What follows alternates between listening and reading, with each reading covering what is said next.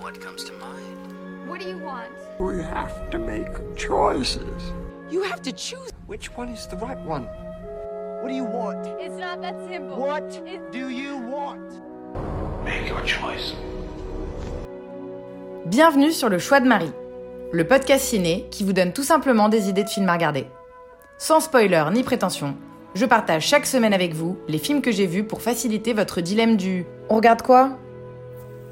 Hello hello, bienvenue dans ce nouvel épisode du Choix de Marie. C'était euh, une semaine ciné assez variée, mais je dois avouer que je prends quand même pas mal de temps pour me reposer en ce moment, ce qui n'est pas désagréable. Et du coup, on va passer en revue uniquement deux films cette semaine.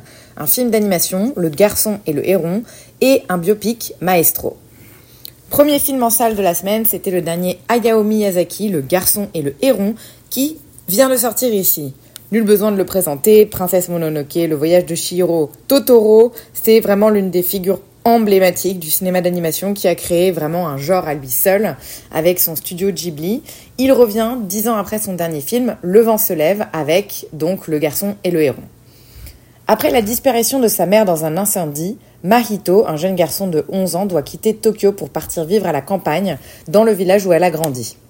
Il s'installe avec son père dans un vieux manoir situé sur un immense domaine où il rencontre un héron cendré qui devient petit à petit son guide et l'aide au fil de ses découvertes et questionnements à comprendre le monde qui l'entoure et percer les mystères de la vie. Je suis pas personnellement la plus grande fan de son cinéma, il y en a certains qui m'ont énormément marqué lors de mon adolescence, mais je me sens quand même aujourd'hui moins connectée à ce qu'il fait. J'y allais donc avec assez peu d'attente et surtout pour faire plaisir à mon copain qui lui pour le coup est fan. Celui-ci, c'est en fait un film d'adieu, à la fois beau et mystérieux, qui est construit autour de deux thèmes principaux, la perte et la découverte ou redécouverte. On frôle aussi plusieurs autres euh, thématiques qui sont chères au réalisateur, la famille, l'écologie ou encore le voyage temporel, mais le film est également assez mystérieux, le scénario est minimaliste et laisse quand même énormément de place à l'interprétation ça peut être assez frustrant et ennuyant et on a du mal en fait à comprendre ce que le film veut dire. Je dois vous avouer de façon très transparente que je me suis un peu endormie au milieu, ce qui n'est pas forcément très bon signe.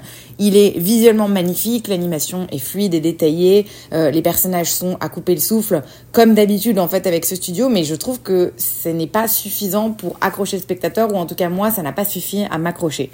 J'ai l'impression que c'est une sorte de, de film somme de toutes ses précédentes réalisations, aussi bien au niveau des visuels qu'au niveau des thématiques, mais qu'à force de vouloir faire une tambouille avec tout, il n'en atteint en fait jamais vraiment la même force évocatrice et émotionnelle que dans ses films du passé.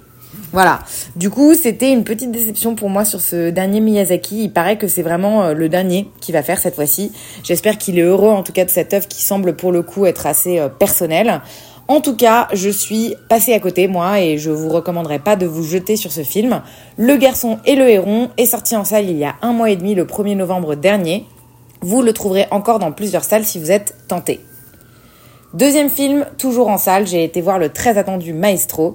Deuxième film réalisé par Bradley Cooper, cinq ans après A Star is Born. C'est l'un des euh, gros films de l'année qui risque de rafler pas mal de nominations aux Oscars. Comme vous le savez probablement tous, euh, c'est euh, Bradley Cooper, c'est quand même quelqu'un qui est avant tout connu pour être acteur. American Sniper, Very Bad Trip, Happiness Therapy, il fait vraiment partie intégrante du paysage hollywoodien d'aujourd'hui. Son nouveau film, c'est le récit de l'amour, aussi grandiose que téméraire, qui unira toute leur vie le chef d'orchestre et compositeur Leonard Bernstein et Felicia Montealegre Cohen-Bernstein.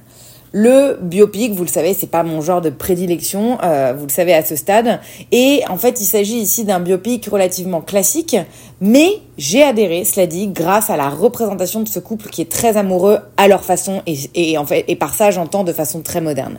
J'ai pas été totalement happée par l'histoire en soi, mais le film avait suffisamment de points forts pour que je reste attentive. Je pense aussi à la mise en scène qui est vraiment à couper euh, le souffle.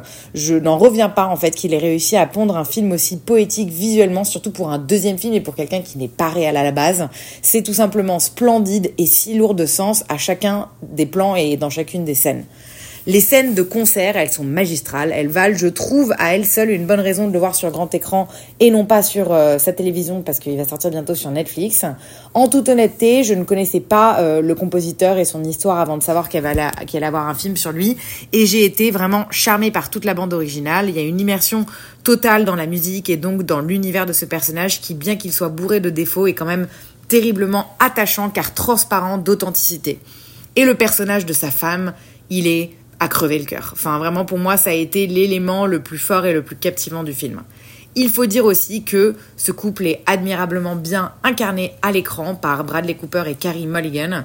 Quand on regarde des vidéos du Manestro dans la vraie vie, il est vraiment tellement charismatique qu'on se demande comment est-ce que Bradley Cooper allait relever le défi, mais il lui rend parfaitement justice, voire même en fait parfois un petit peu trop. On sent euh, la performance à Oscar, c'était parfois je trouve un peu too much à mon goût, et in fine je l'ai trouvé presque meilleur réalisateur qu'acteur dans ce film. Je pense qu'en fait il aurait délivré une performance plus subtile avec un autre réal aux commandes.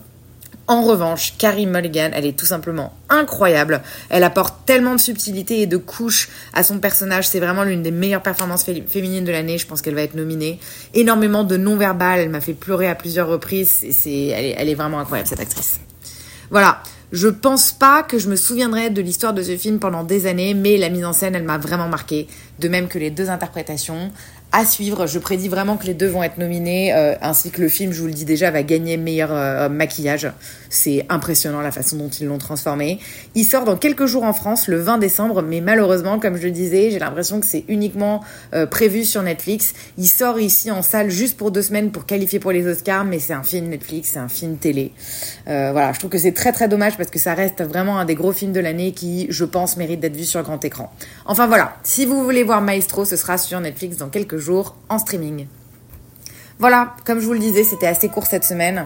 Je vais essayer de me rattraper cette semaine. J'ai pas mal de séances de prévues et on a fait une nouvelle razzia au vidéo club. C'est juste que je vais avoir euh, pas mal de boulot à faire pour mon visa. Donc je vais essayer de d'avoir un bon mix entre les deux. Je réalise aussi que j'ai pas regardé grand chose sur le thème de Noël cette année, donc à voir si j'arrive à rectifier le tir là-dessus euh, dans les jours qui viennent. En tout cas, j'espère que votre semaine ou vos quelques jours euh, avant les fêtes vont bien se passer. Bon courage à vous et je vous dis du coup à dimanche prochain pour un nouvel épisode et de nouvelles découvertes ciné. Merci de votre écoute et à très vite.